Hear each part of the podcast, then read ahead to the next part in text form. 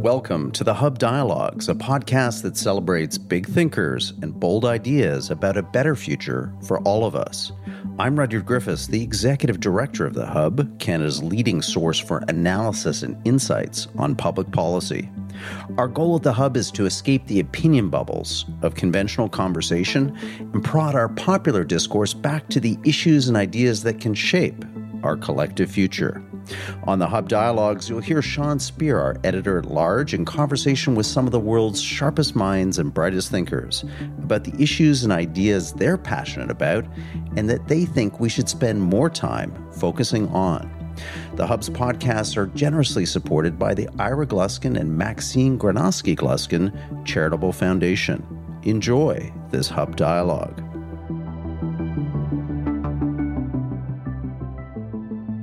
Welcome to Hub Dialogues. I'm your host, Sean Speer, editor-at-large at the Hub. I'm honored to be joined today by Edward Greenspon, who is the president and CEO of the Public Policy Forum and a former editor-in-chief of the Globe and Mail and editor-at-large at Bloomberg Canada. I should say that Ed is one of the most interesting and curious people that I know. And I'm not just saying that because he's kind of my boss in my capacity as a fellow at the Public Policy Forum. I'm grateful to speak with him today about a number of topics, including a PPF paper that him and I recently co-authored entitled The Urgent Case for a Supply Rebuild, Investing in a New Economic Compact for Canada. Ed, thanks for joining us at Hub Dialogues. Great to be with you, Sean, and thank you for the generous introduction. Of course, being one of the most curious people you know can be taken one of two ways, so I'll be interested to see which way you meant it. Ed's the former editor of the Globe and Mail, Canada's newspaper of record. You're a card-carrying member of John Ibbotson's, quote, Laurentian elite. Yet, I think that better than most, you've managed to stay connected to real-world questions and their implications for real people in real places. Ed, do you want to talk a bit about what in your background has enabled you to root your policy thinking in the types of people and places that the so-called elite are accused of neglecting? Yeah, well, you know, I kind of think psychologically to start with that I'm a perpetual outsider. And I'm a perpetual outsider perhaps because I'm from an immigrant family that settled in Montreal. We were Anglo-Montreal Jews. That gave us lots of things to be outside about. I was a tiny, scrawny kid. I was shy. And so I think I've always been more comfortable as a life observer.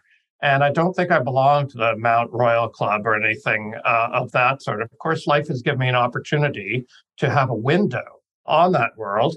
And then I think that was really reinforced in my first job in journalism, where I went to Western Canada. I worked in a town, Lloydminster, which is on the Saskatchewan-Alberta border. So I got to know both Saskatchewan and Alberta pretty quickly. And it was a town where, you know, people did real things. They had grain farms, or they had cow operations, or they, you know, worked in heavy oil fields. And you know, I think you see the real Canada on whose shoulders we've all stood, those of us who became Laurentian elites. Let me ask a related question. An issue that's been elevated under your leadership at the PPF, at least relative to popular policy and political discourse, is Atlantic Canada, which often can feel a bit distant and neglected for various reasons, including its population and economic size. What caused you to go deep on Atlantic Canada? And what are the rest of us missing in terms of the ambition and energy that you've seen from business leaders, civic leaders, and policymakers in the region? Well, you know, Atlantic Canada has kind of been the forgotten, left out part of Canada for a long time. And a lot of people in other parts of Canada, wealthier parts of Canada, have seen it as a, perpetual case of having its hands out and needing that help. And obviously, there's been, you know, some truth to that. I think we've seen an Atlantic Canada over the last 5 years or so that really wants to make it on its own, as a lot of people do in the country who fall behind, or regions that fall behind. And during the pandemic, we were watching as population was starting to grow again. It was even starting to grow before a lot of people moved home, but then a lot of people moved home. I think that remote work has been a boon for Atlantic Canada. I think people can be in a place that they love, and you know, they obviously can't extract oil from Fort McMurray, but they can do a lot of things from home. We were also seeing some tech startups that were really interesting, big exit. You know, one of the biggest deals in Canada in the last couple of years is a high-tech company in Newfoundland called Verafin, which was bought by NASDAQ, and nobody in the rest of Canada will have ever heard of it. Every graduate of Memorial University knows it because it's a great place to go work. And finally, you know, in the pandemic, I don't know how you felt, Sean, but I would see my friends in Atlantic Canada, in their Atlantic bubble, getting together while I was isolated at home. And I started thinking, you know, this place is actually, you know, pretty well governed. And then you could notice that they had lower infection rates despite that. Ultimately, they had higher vaccination rates. And I think it's because there's a kind of social cohesion that exists in communities that, you know, have kind of grown together and kind of fought the odds for a long time. And, you know, in this world, I think social cohesion's a competitive advantage. I want to take up another subject that you've championed in your role as PPF president and CEO. You've committed the PPF to the energy transition in general, and in particular, the proposition that the goal shouldn't be to, quote, phase out the oil sands, but rather to drive down emissions in Canada's energy mix from conventional oil and gas to renewables. That proposition, while I suspect is intuitive for a lot of our listeners, is not without controversy. There are voices who've come to cast these questions as not merely about lowering emissions, but actually about re-engineering our economy. You want to talk a bit, Ed, about your decision to frame the PPF's work this way? And what would you say to its critics? Yeah, so thanks for the perception that goes into that.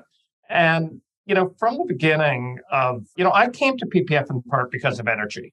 I, as I mentioned, I'd started off in a heavy oil town on the Alberta-Saskatchewan border, and my last in journalism was at Bloomberg, and one of my responsibilities there was to be global managing editor of the Energy, Environment, and Commodities Group, which was had journalists in 22 countries covering about 50 countries, and Canada wasn't doing so great on energy policy. As far as I'm concerned, successive governments were not doing well. I was in charge of our Keystone coverage. We couldn't get a pipeline built. We managed to antagonize the pro-pipeline governor of Nebraska. You know, we were kind of inept in a bunch of ways. And it was frustrating to see that. And also, we weren't having a real debate about the way the world is changing now. I think climate change, and I've always thought that climate change is very real and very scary and very damaging. And if you believe that and believe that we need change and you want change, it's actually going to take hold and work and not going to lead to a tremendous amount of resistance that slows it down. So I am not anti-oil, I'm anti-emissions. And if you can get the emissions out of the oil, then that's fine by me. I think you want to do this in a way that has the least disruption possible economically and socially, and not the most disruption. And for some people, they may have an agenda that's disguised where they really, you know, don't believe in economic growth. They don't care about that. They're probably, you know, doing okay themselves or don't care if they're doing okay. And they're willing to leave people behind. They think that there'll be a just transition, but you know, just transitions are things that are said by the Laurentian elites that you mentioned earlier, not by the people who have to go through the transition. So we came up with a way of looking at this that we called aggressive decarbonization. We have to invest heavily in things like carbon capture. You know, we're not pro-oil sands. If the oil sands can't get the emissions out, then they're not going to survive. Now, there is an irony in Canada that I don't think most people recognize, which is that our oil is high carbon intensity. So we really got to do something about it if we're going to continue to produce it. Our gas is actually low carbon intensity, lower than most of the world. So our gas is good for not just us, but for the world. It pushes out coal, it pushes out dirtier gas. And as long as gas is around, we should be developing it. Let's stay on the climate file. You talk to a lot of Canadian business leaders about the goal of net zero and the scale of investment needed to net out emissions in the production of energy, in industrial processes, transportation, etc. We have less than 30 years to meet the government's own legislated goal. I guess two questions for you, Ed, are first, how realistic do you think the net zero target is? And second, what technology or idea have you encountered that makes you optimistic about the prospects of actually delivering on the goal?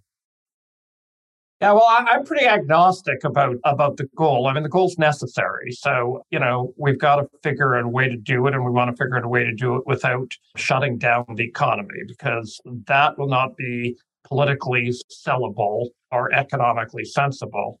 So I started thinking in the Energy Future Forum that we have a lot about electricity as well. I have, some knowledge about gas. I don't think I know these well. And the first thing I saw is, oh my, we're going to need a lot more electricity.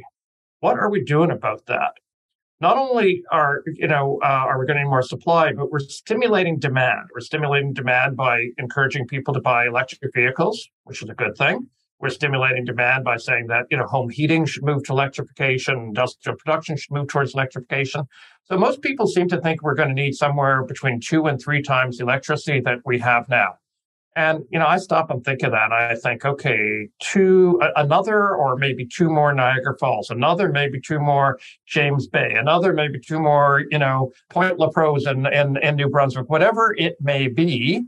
We need a lot more of it. And it took us 150 plus years to get to what we have now. So we've got to do this by 2035 or by 2050. It's got to be clean by 2035. And it will have to be much more of it. The lowest hanging fruit is to be more efficient, to be smarter in our use of it, to be so smart. Right now, the electricity system operates. You have to build it so it can be at its peak. So if it's a cold day and you have electric heating, you got to use all the electricity in the system, because there's not yet storage in the way there is gas, stores as it goes along. So I think that, this is challenging, and I don't think we figured it out. I actually think that Canada's done well over the last couple of years. I think we're in a good position because we have a climate price. That's not the only route to a policy. You can invest very heavily, regulate, there's other ways to go, but we have a mix of policies. We've offered incentives now for carbon capture. That creates a great potential to move carbon from the atmosphere to caverns underground. I think we're actually doing reasonably well relative to other countries, despite what we might have heard coming out of COP27, which is, Canada's failing. I don't think we're failing like the way that Europe's failed, and failed in many ways because of overreach even before the Ukrainian War.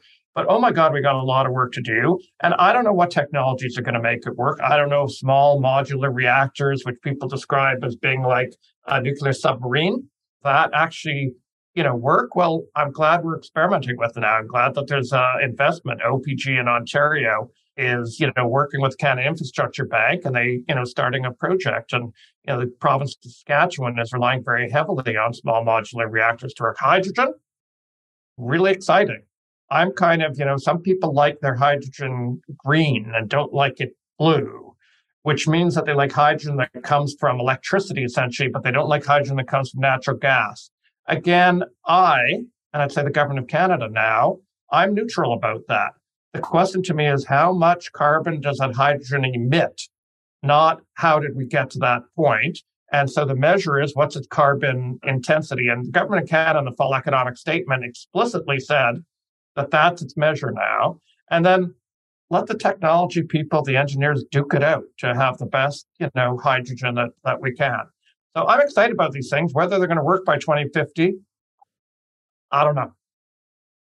You've been closely following developments in Washington, particularly the poorly named Inflation Reduction Act and the CHIPS Act, which both involve significant public investments in domestic technological development and adoption, including in a number of areas where Canada has aspirations about being a clean energy leader. Accepting that net zero is not a purely economic goal, which we can rely on markets to do the heavy lifting, it's a political economy goal concerned with non-market considerations like the sustainability of the planet. What, Ed, is the role of public policy, and what adjustments should Ottawa and the provinces be making to their own policies based on what we've seen out of the Biden administration? So the Inflation Reduction Act, as you say, I think it was Larry Summers who talked Senator Joe Manchin into, hey, this can be an Inflation Reduction Act to get him over on side. And maybe it's true because it can put more supply in the economy, which is something perhaps we'll talk about later. But this Inflation Reduction Act is a breathtaking piece of contemporary modern policy. And it's got a lot of money into it, and it speaks, as does the CHIPS Act, that you talk about the geopolitical tensions and the energy transition pressures both at the same time. And what it does is it puts something like $375 billion or so in the Inflation Reduction Act itself, toward a lot of it toward energy transition and really highly incentivizing hydrogen companies or carbon capture companies or electric vehicle manufacturers, battery manufacturers to make this transition and make it more quickly by dangling tax credits in front of them. There's no stick, it's all carrot. And therefore, there's a lot of companies in Europe, companies in Canada, they're kind of going, I think I might just do that hydrogen project in the United States because it's so good. So you have to get competitive with it. And nothing has shaken Ottawa as much in the last 5 or 6 years as, the new energy industry might move south because of this IRA. And so we're going to have to meet up with it. There's been some victories for Canada in this, and there's some threats, I guess. One of the victories was, you may recall that President Biden was saying that they were only going to offer subsidies to electric vehicles that were manufactured in the United States. So that changed in the IRA, that a $7,500 subsidy now will be available to any EV that's manufactured with critical minerals that come from a country with which the United States has a trade agreement. Well, that would be Canada and not China. So we better start developing our critical minerals, but that's another answer. So that brings in a geopolitical aspect. That's a big win to keeping a car industry manufacturing in Canada. At the same time, a lot less publicity. There's a production credit for batteries that are manufactured physically in the United States. So that presents I start wondering, well, why is that? Well, I think why it is because the United States, of course, is at heart about the United States. All politics is local and all policy is local. But they don't have much critical mineral capacity, so they need to work with their partners like us on that. They got a lot of production capacity, so when it comes to batteries, they could be protectionist. And this is a huge, Sean, it opens up a whole other, major strategic issue for Canada as the world's dividing into camps geopolitically. We're clearly in the American camp. Geography destines to us, values put us there, a whole bunch of things put us there. But the Americans are not as generous as they were in the Cold War in the 50s, 60s, 70s. So we're in a camp, and we've got to make sure we have things to offer that camp that were relevant to it so we don't get shut out of battery manufacturing as an example.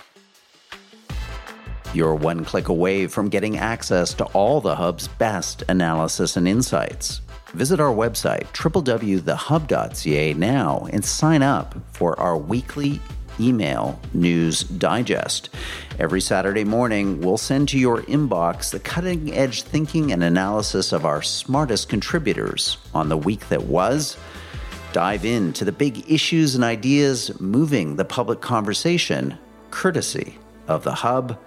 Again, you can grab that exclusive email newsletter right now, free of charge, at www.thehub.ca. Now back to our program.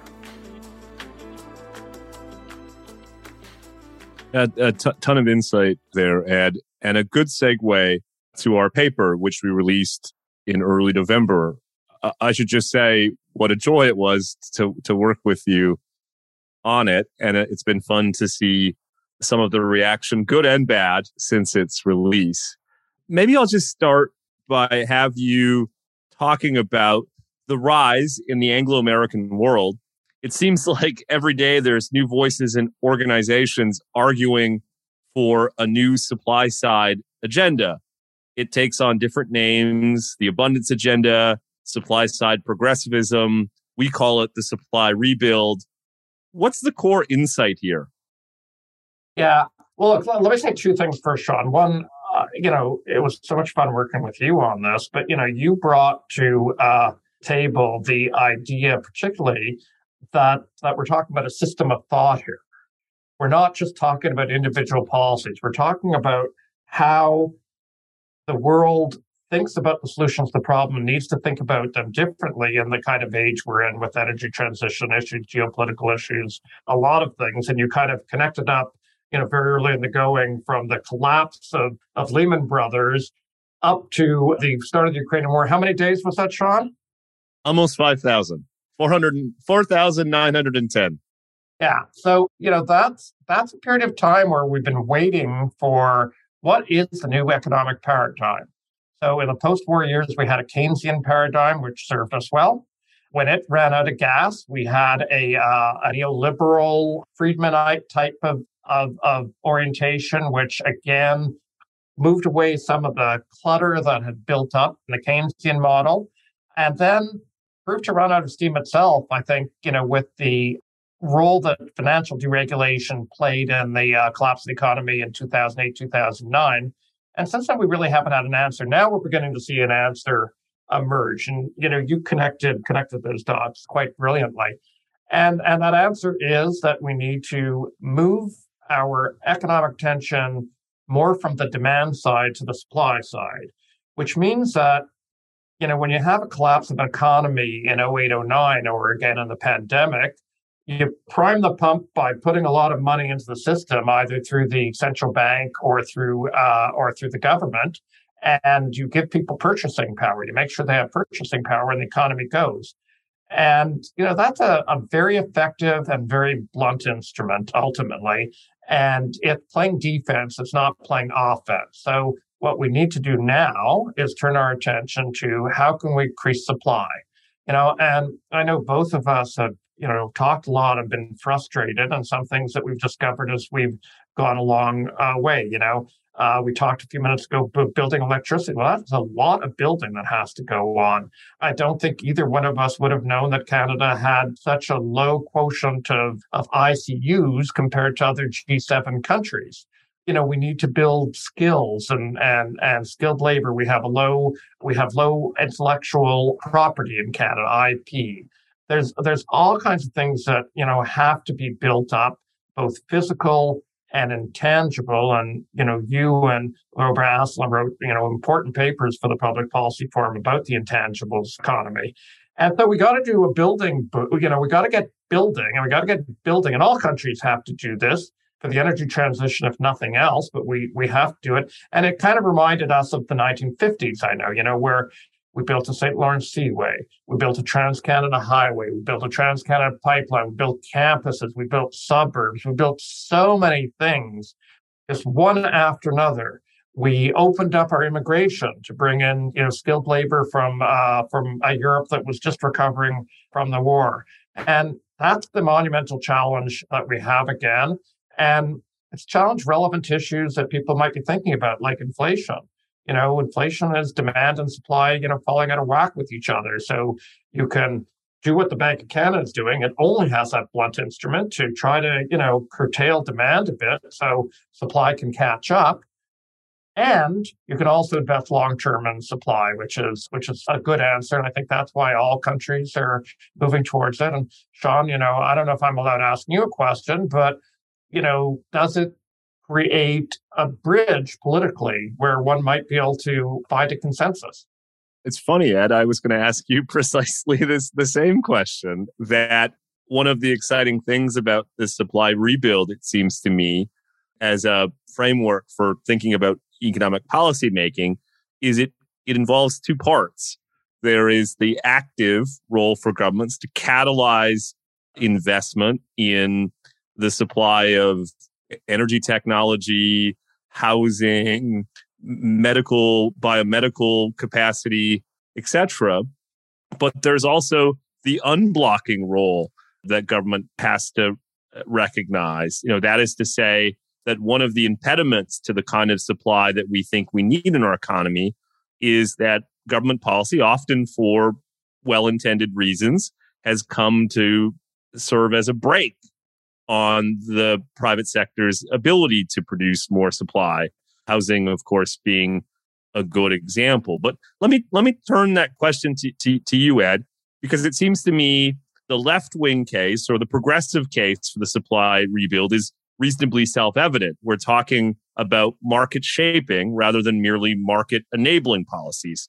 We're talking, as I said, about a more active role for government to catalyze private investment in new technologies. But what about the conservative argument? What parts of the supply rebuild, in your view, may resonate with the Hub's more right-leaning listeners? Yeah, well, look, I think, I don't know the Hub's listenership intimately, but I suspect that the Hub's listenership wants to build things. And that's what we're talking about. And is frustrated getting in the way of building things. And, you know, I have three kids who are, you know, outside the house now and would like to own homes of their own at one point. One of them actually has been able to purchase a condo. And, you know, housing supply, you know, we got to get over the blockages to supply. That's not the whole question, but it's part of the question which is underappreciated and underaddressed. And, you know, in the energy system, whether you care about the old energy system or the new energy system, or in my case, both, then you got to build and you got to invest in both. You got to attract investment dollars. You got to attract investment dollars from countries that we're competing with for those dollars. So I do see things that will resonate for conservatives, as I do see things that will resonate, you know, kind of center left to center right, for people for whom outcomes are more important than ideology. There is something, you know, for everyone in the supply agenda, and there's something generationally important because we're building stuff that our kids will use. The way our parents and our grandparents, you know, built the post-war economy, you know, that we've, you know, feeded magnificently off of. And incomes have been fairly stagnant in this country, or a real income has been stagnant for a lot of years. And we got to break out of that by just not riding the investment that came 20, 30, 40 years ago, but investing in real productive assets. Yeah, well said. A criticism of the paper is that it grants too big a role for government in shaping market outcomes through ostensibly some combination of R&D investments, tax preferences, regulatory forbearance, etc. Why don't you take that argument head on? Why do you think that a more active role is needed? And what, if any, steps can we take to avoid the kind of distortions or politicization that is frequently cited as an objection to these ideas? Yeah, I think that the public has an interest that has to be represented at the table now, as they did, let's say, in terms of the pandemic. So, if we use that as an example, you know, governments that take Operation Warp Speed in the United States as an example. So, you know, that's even a Trumpian thing. There was a role for government there. Going to put a lot of money up to incentivize private companies to come up with vaccines much more quickly. And it's going to reduce regulation while not ignoring safety in doing that. Well, that's a pretty good model for where we are and the kinds of challenges that we have now. You know, in the Cold War, you know, I think the government was involved in that military-industrial complex that Dwight Eisenhower complained about upon leaving office, or worried about. But, you know, that was because there was a larger public goal, which was to make sure you didn't lose the Cold War, make sure you didn't fall behind the Soviet Union.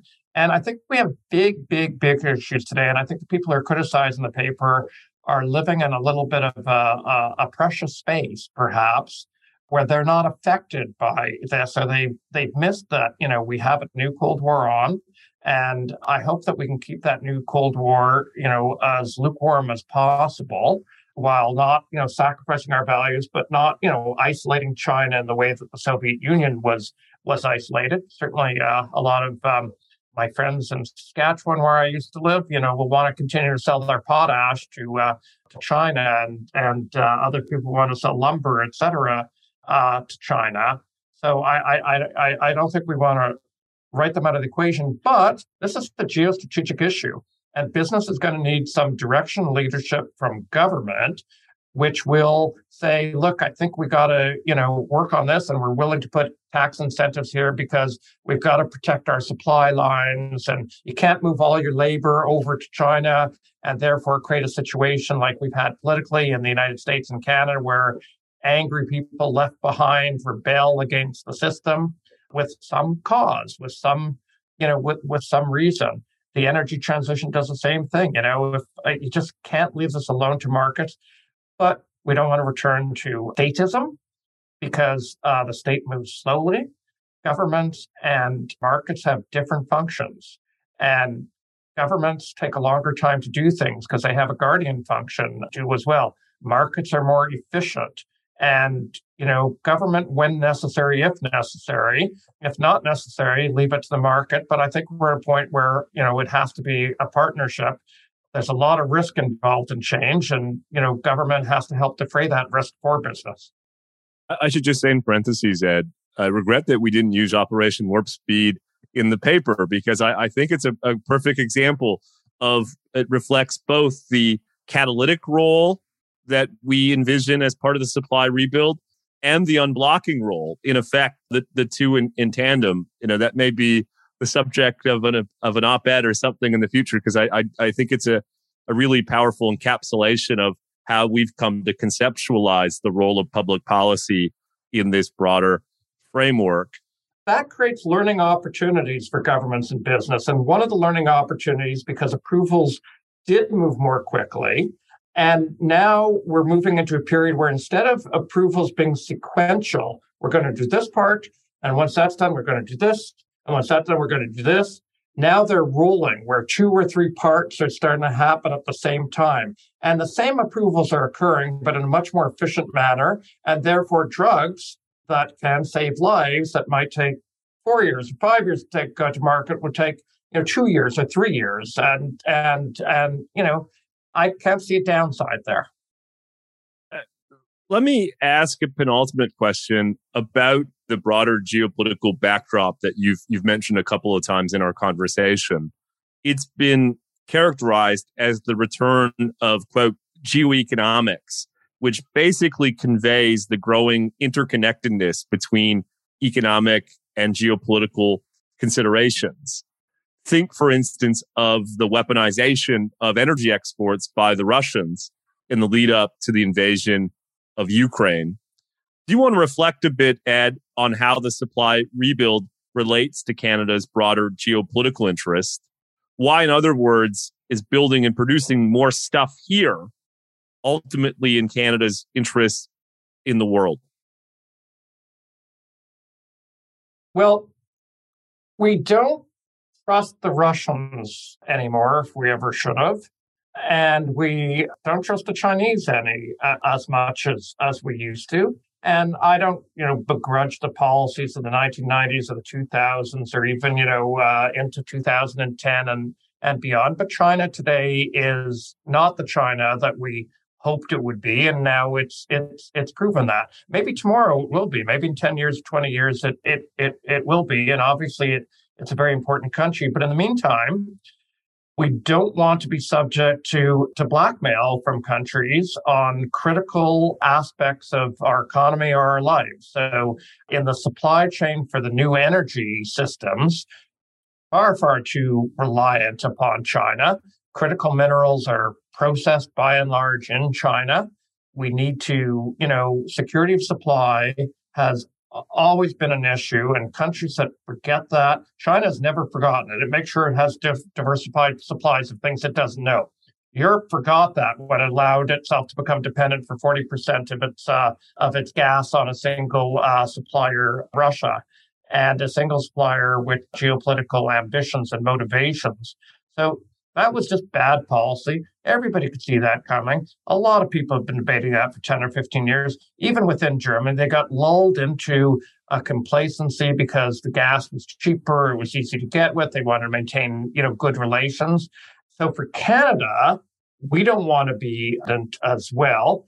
We cannot be returned to, a kind of world of autarky where we're going to make everything for ourselves. We got to be in a trading system, but that trading system has to lean more heavily, not exclusively, but lean more heavily towards self-sufficiency. Again, in the pandemic, we saw supply breakdown in places. We've realized, oh my God, we have no vaccine capacity.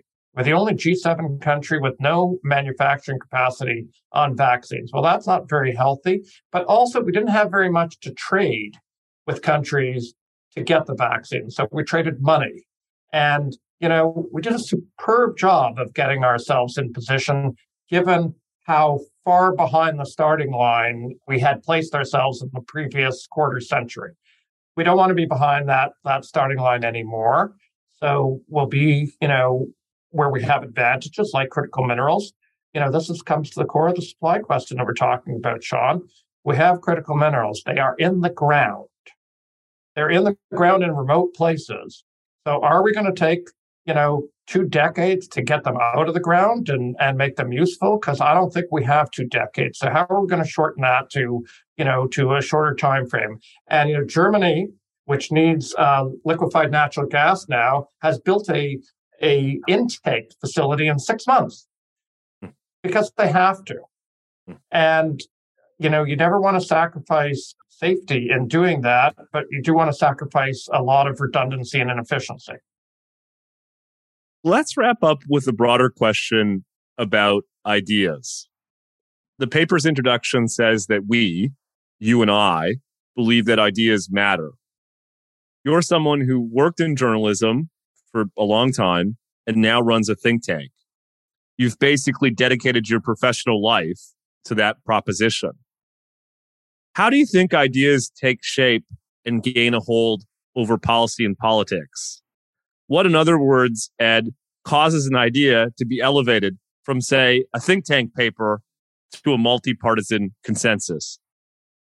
Yeah, well, first off, you said earlier about some of the reaction papers been bad and some of it is good. And I sort of smiled a little to myself because I don't think there is any bad if there's a reaction, because it promotes public debate, it promotes public thinking, it seeps into the consciousness. And I think that's very important. But when I see important kinds of change, particularly where it comes to ideas permeating across party lines into society, because it can't be, changing your ideas every 4 years. That doesn't work. There's, broader national interests at stake, broader public interests at stake. But, I can recall very much in my journalism career, in 1993, I became the auto bureau chief of the Globe and Mail. And we were just entering a period of consensus that you wouldn't have known by watching the 1993 election. But the Liberals and Reform, which had been elected, and the remnants of the Conservative Party verged on, within 2 years of that period, they had converged on free trade, which the Liberals had been against.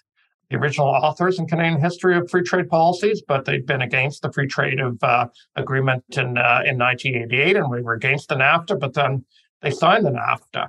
And they came out to free trade. Deficits, the country, got into a critical period, and there was a strong consensus that built up around that, you cannot run deficits in this manner perpetually at this size and be spending as much of the national income on interest rates as we were doing. And so I think outside circumstances and ideas and people in leadership positions, they come together, and these ideas are the real drivers because they enable people with imagination who find that they're running out of options. They give them, fresh ways of looking at the world and acting. And I think that's what, a good think tank is trying to do. And that's what a good political party is trying to do. You got to be communicating constantly with your supporters to bring them along and to give some credit to, Jean Chrétien and Paul Martin. They did that Liberal Party in their day, but, it was that or a real breakdown. I should just say as we wrap up that the story that Ed just outlined about the creation of this multi-partisan consensus in the early 1990s is the subject of one of Ed's previous books, along with a co-author called Double Vision, The Inside Story of the Liberals in Power. Ed Greenspon, President and CEO of the Public Policy Forum, my friend, boss, and co-author of our recently released paper, The Urgent Case for a Supply Rebuild, Investing in a New Economic Compact for Canada. Thank you so much for joining us at Hub Dialogues. Thank you for the shining conversation, Sean. It's always great talking to you and, together kind of finding some routes to a better future.